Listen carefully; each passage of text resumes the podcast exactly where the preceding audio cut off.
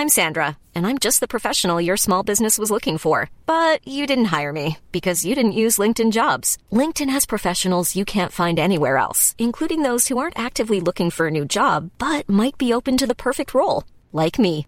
In a given month, over 70% of LinkedIn users don't visit other leading job sites. So if you're not looking on LinkedIn, you'll miss out on great candidates like Sandra. Start hiring professionals like a professional. Post your free job on linkedin.com/people today. Do you know a student getting ready to go to college? Or are you looking at going back to school yourself? The Woodward Hines Education Foundation and the Get to College program help more Mississippians get to and through college to get certificates and degrees that lead to meaningful employment. They offer free college planning advice, including hands on FAFSA completion assistance through in person or virtual appointments. Visit gettocollege.org to learn more.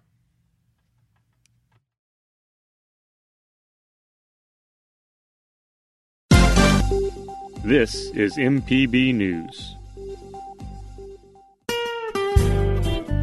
Hi, this is Karen Brown. Thanks for checking out the Mississippi Edition podcast. If you like what you hear, click subscribe, hit like, or leave us a comment if your app has that feature. Then find other MPB podcasts by searching MPB Think Radio on your favorite podcasting platform. Thanks.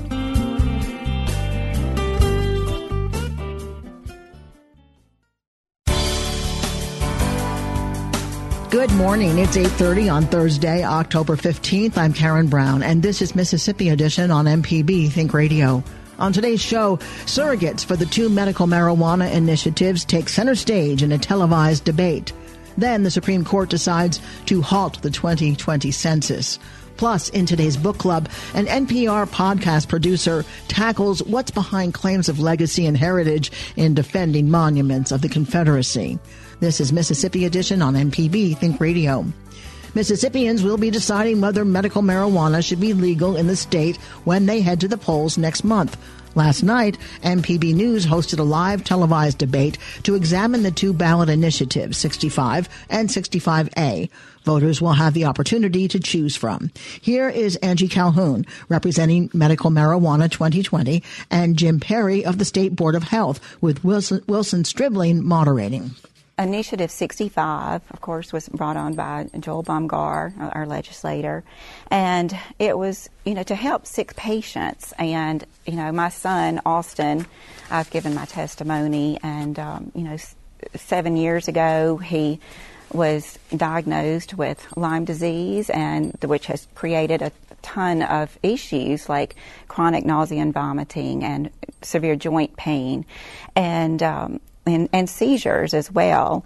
And we tried the 20, we saw 20 doctors, we tried 17 prescriptions for over 18 months, and they were not working.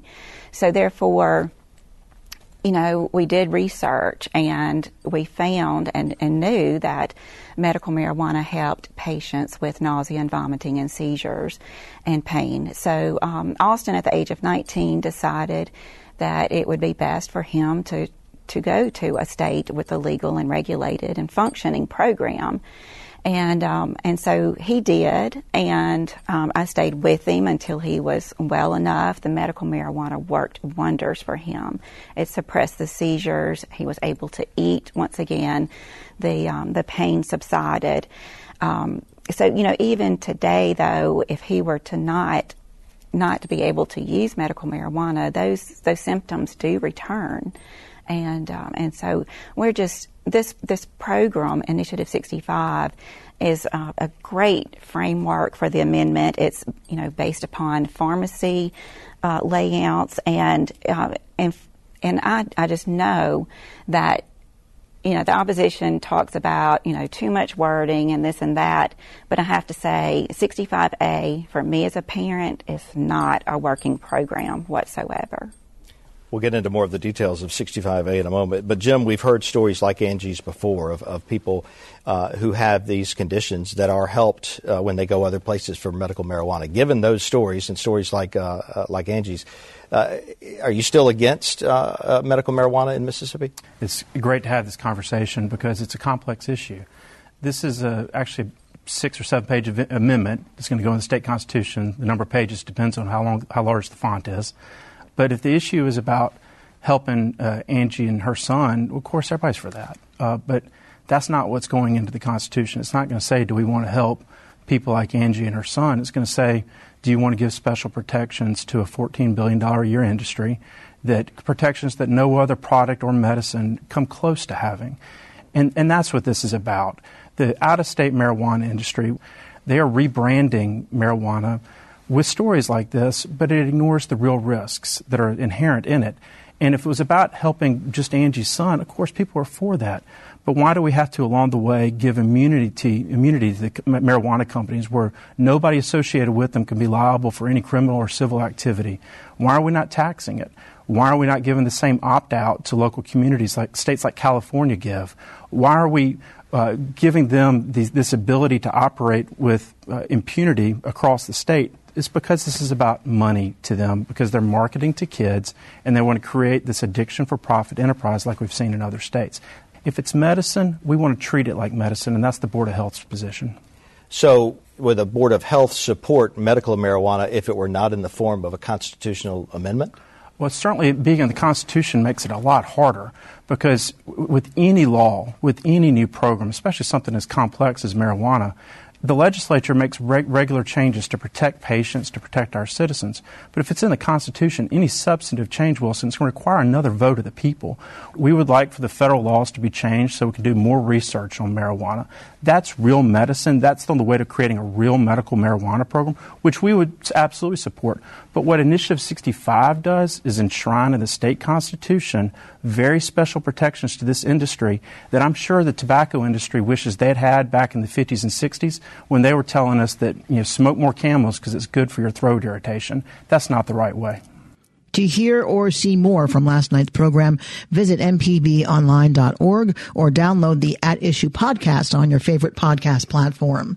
Coming up, the Supreme Court decides to halt the 2020 census. This is Mississippi Edition on MPB Think Radio.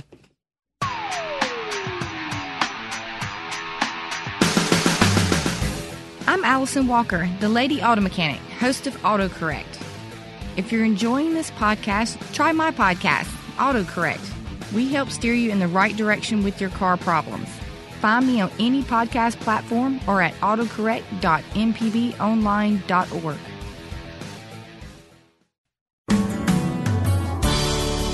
This is Mississippi Edition on MPB Think Radio. I'm Karen Brown.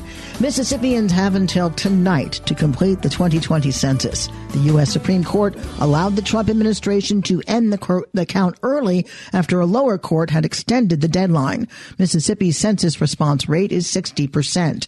Kayla Kane with the Southern Poverty Law Center tells our Desare Frazier the decision was a shock the census has been going back and forth all summer in terms of deadlines. And considering that it was such a big operation, um, I did not think that the SCOTUS would reverse the lower court's decision. What do you think led to that? Oh, I wish I knew. Um, I'm not quite sure. I know that I'm sure that the, the counts being being ready by December probably had something to do with that. Although the Census Bureau has repeatedly stated, even um, as the beginning of COVID, that the December 31 date wasn't going to be plausible anyways. Um, so I, I'm I think that probably has something to do with it, but it's a little bit worrisome considering that the Census Bureau has continuously stated that that wasn't viable to begin with. Well, what does it mean for states like Mississippi? Um, Mississippi being a very poor rural state that relies on a lot of federal funds. It means a lot of funding that won't be there for um, education, for healthcare, for roads, for uh, even poor folks. We're talking rural folks, right? Because we know that rural folks have um, a hard time getting counted as well. So there's a various populations that are going to get hit, not e- just with financial funds. And then we talk about the political power that the state of Mississippi is losing by not being completely counted as well. Now, I was looking on the Mississippi Census 2020 website, and they have the response rates. And Mississippi's national, well, the national rate is 66.8. They list Mississippi at 60.2% in terms of response rate. Th- that's correct. And it's even lower than it was in 2010, believe it or not. I pulled 2010. Um, the state of Mississippi was at 69%. Um, and what that, that's the self response rate. So that means that um, about 60% of households have completed their questionnaire either by phone, by mail, or online at 2020census.gov. Um, and so the state of Mississippi is almost about 10% lower than um, we were seeing in 2010. There is the allegation um, by civil rights groups that some of this is being done to undercount undocumented immigrants, people of color in the census. Yeah, and the reason that you know that narrative came about is because um, after uh, President Trump and his administration put out the document that they um, intentionally did not want the states to count um, undocumented folks in their apportionment, which we know is illegal and that um, cannot happen. Um, it seemed to be that the speeding up of the census kind of became that back burner um, policy that they could do. So they couldn't get us on um, the policy that they wanted, and so they kind of went um, towards the timing of the census. Would you say that that is what is happening? You know, I try to give most folks the benefit of the doubt, but until we have more data to see how fast they they to see how fast they sped up the proxy method, it's kind of hard to tell because all we see is numbers, and there's a lot of stories behind the numbers that we're still trying to flesh out.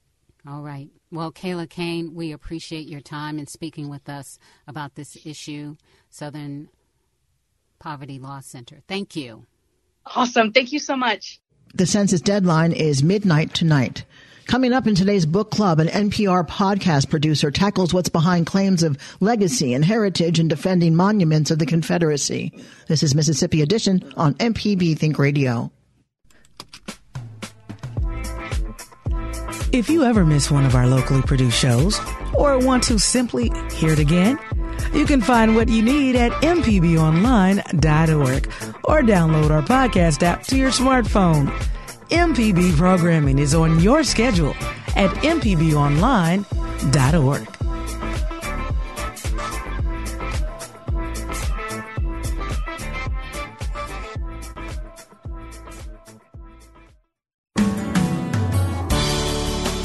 This is Mississippi Edition on MPB Think Radio. I'm Karen Brown. The Southern Poverty Law Center estimates there are more than 1,700 public symbols of the Confederacy still in place in the U.S. Connor Towne O'Neill produces the NPR podcast and Pulitzer Prize finalist White Lies. In his book, Down Along with That Devil's Bones, O'Neill examines the relationship between Confederate symbols and white supremacy.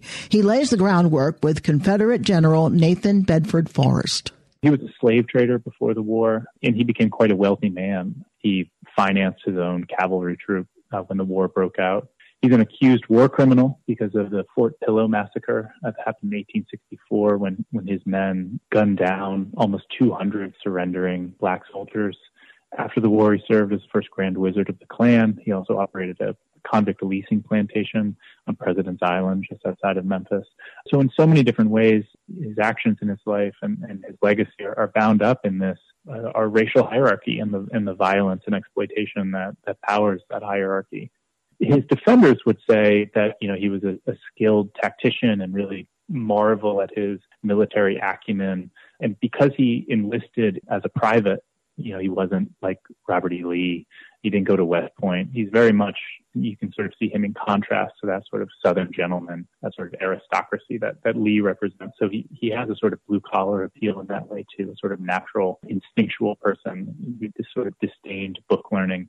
So people who are swearing that the South will rise again are constantly wanting to refight or almost Monday morning quarterback the Civil War. Really looked to Forrest as a kind of lodestar for that, what could have been. You know, if only Forrest had been honored or you know celebrated properly in his time, then the South would have won. So it's a complicated legacy. It's a it's a polarized legacy. For me, and I think it all comes down to questions of how will white supremacy be, be perpetuated in this country. Forrest County, Mississippi is named for General Forrest. And there was some controversy over a monument that sits publicly. A lot of debate during the summer, and it's going to a referendum on the November ballot. So people in Forrest County will vote on that in just a couple of weeks.